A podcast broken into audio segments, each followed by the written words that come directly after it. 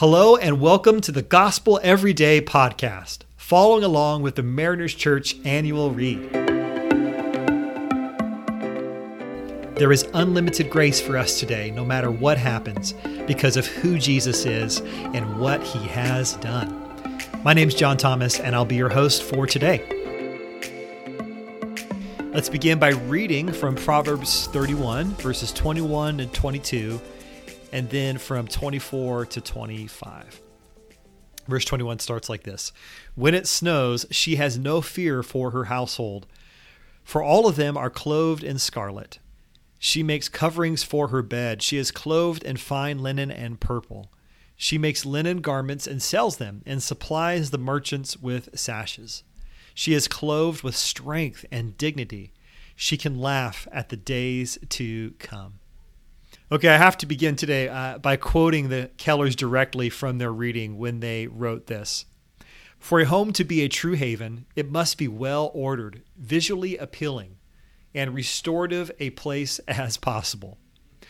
So I am a self confessed neat freak. And so this quote today is really music to my ears. You know, I'm one of those everything has a place and everything in its place uh, kind of a person. And about 50% of you are listening right now and you're feeling so affirmed. You're, you're seen, you're, you're loved. You know, you are my people. Then there's the other 50% of you where you're maybe freaked out, you're slightly annoyed, and maybe you're even on edge hearing these words and you're feeling triggered by somebody else's cleanliness trying to come down and reign over you.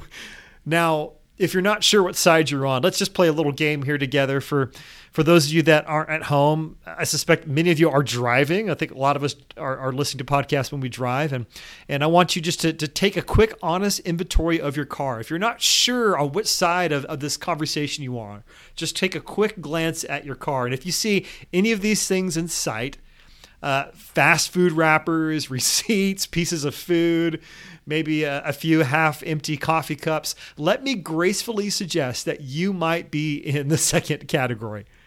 Now, first category people, before you are too quickly puffed up with pride, uh, have a look at your surroundings. Okay, everything looks great. There's no wrappers on the floorboards. There's there's no food stuck in the seats. Every everything is great. Now, if you're in a safe place, um, if you're able to do so, open up the glove box Okay, great. Now the center console, and what do you see? Now, maybe yours is perfect and you've got it in containers and all the papers are exactly where they need to be. And if that's the case, that then you win. Your cleanliness is truly on a next level. But if you were to see my car, however, while you may at first glance have a picture of cleanliness inside my glove box, I must confess, you would see a random collection of napkins and parking receipts. And in my center console would be some broken pins for no reason because, you know, maybe the pins are going to resurrect themselves and be useful again. There would be at least three empty packs of gum, some used Kleenex, and then the odd coin from Chuck E. Cheese because you never know when you might actually need to use that again. And so while my car might have the initial appearance of cleanliness, there's actually something deeper going on under the surface. And if I'm honest, my approach approach to house cleaning, my wife will tell you is very similar. The way I often clean is to shove all the junk in a closet somewhere, out of sight, out of mind. It's it's not a mess if you can't see it. Meanwhile, my wife, and thankfully so, is far more concerned about the real deep cleaning. Yeah, she might leave a coffee coffee cup up uh, out a little bit longer than me, uh, but when she puts it away, she'll also clean the stain that was left behind. We're very different in this manner, but we both want the same thing. We just go about it in different ways. And my wife, Lindy, her passion for hospitality, it's next level.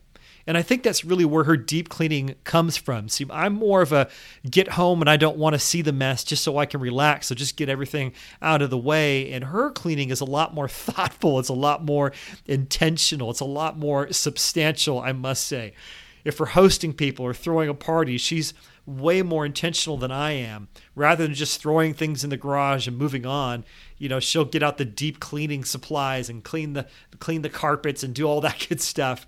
Everything she does is really deeply rooted in love. It's rooted in love for our family, love for our friends. And over the years in all the homes that we've lived in, she has really led the way in making our house warm and inviting to others. That if you were to come over and you're invited to come over, uh, you would say what probably many people have said that your home just has this sense of just warmness. It just feels like a like a home, and she takes a lot of pride uh, in, in doing that and setting our home up in that way. And like the women described in this passage, she's so much more than that. She's so much more than that. She's a creator, she's a business owner, she's strong, she's inventive. And I just love that in this passage, it talks about a woman who is clothed with strength and dignity. And in these things, she could laugh at the days to come.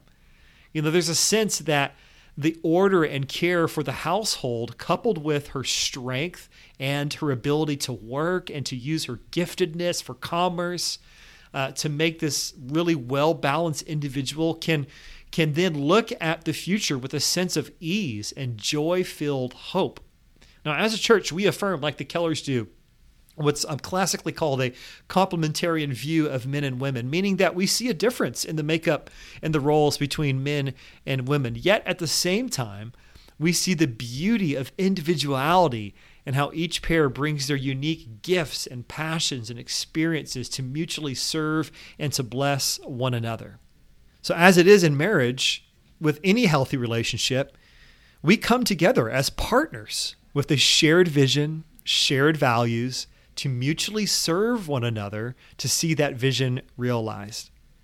And the moment we start playing the games of assumptions or expectations, and competition is the moment that we begin to really fuel resentment and anger. And yes, how we partner together in the arrangement, the management, the care for the shared space that is the home.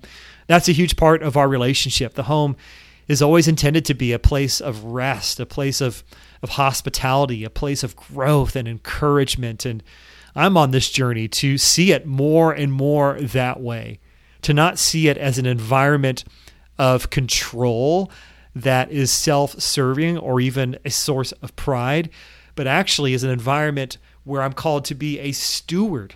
It's an environment of stewardship and service in a way that can bring joy and rest, not just for my immediate family, but also for those who enter our home. So, how do you see the environment which God has entrusted you in? How are you stewarding what He has already given you? And how are you using those good gifts for not just yourself, but for the sake of others. See, that is the fundamental truth of the gospel that what we receive is never meant to be just for us, but it's always intended to be a source of blessing, to be outworked through us for the sake of others. And so, again, how we work together, how we partner together in stewarding well our homes, it matters. It's of great significance because actually we believe it is a form of worship. So, God, we pray that you would help us in this exercise of worship around our homes, that you would show us where we are to um, lessen control for the sake of control, and where we can embrace stewardship and worship for the sake of joy, enjoying the good gifts that you've given us, not just for us, but for the sake of others. We pray these things in your name. Amen. Thanks so much for allowing us to be a part of your day. Please be sure to subscribe and share. You can tune in tomorrow for fresh new content. And remember, no matter what happens, there is unlimited grace for us today because of who Jesus is and what he has done. For questions about service times and more, you can access all information about Mariners Church by downloading the Mariners app at your favorite app store, visiting the website at marinerschurch.org, or by finding us on Instagram, Instagram handle Mariners Church. Till next time, have a great day.